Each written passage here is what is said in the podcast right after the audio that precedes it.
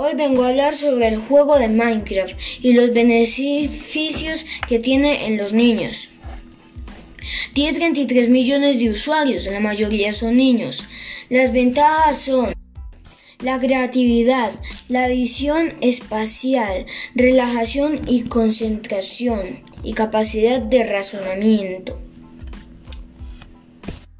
Minecraft es un juego basado de construcciones en tres dimensiones a través que el usuario puede elegir desde un refugio a casa, pasando por un búnker a partir de distancias y herramientas. El encanto de Minecraft es que cada elemento que aparece está compuesto por cubos de tres dimensiones y a partir de distinto utensilio pueden cimentar lugares en los que refugiarse dependiendo de las necesidades del juego.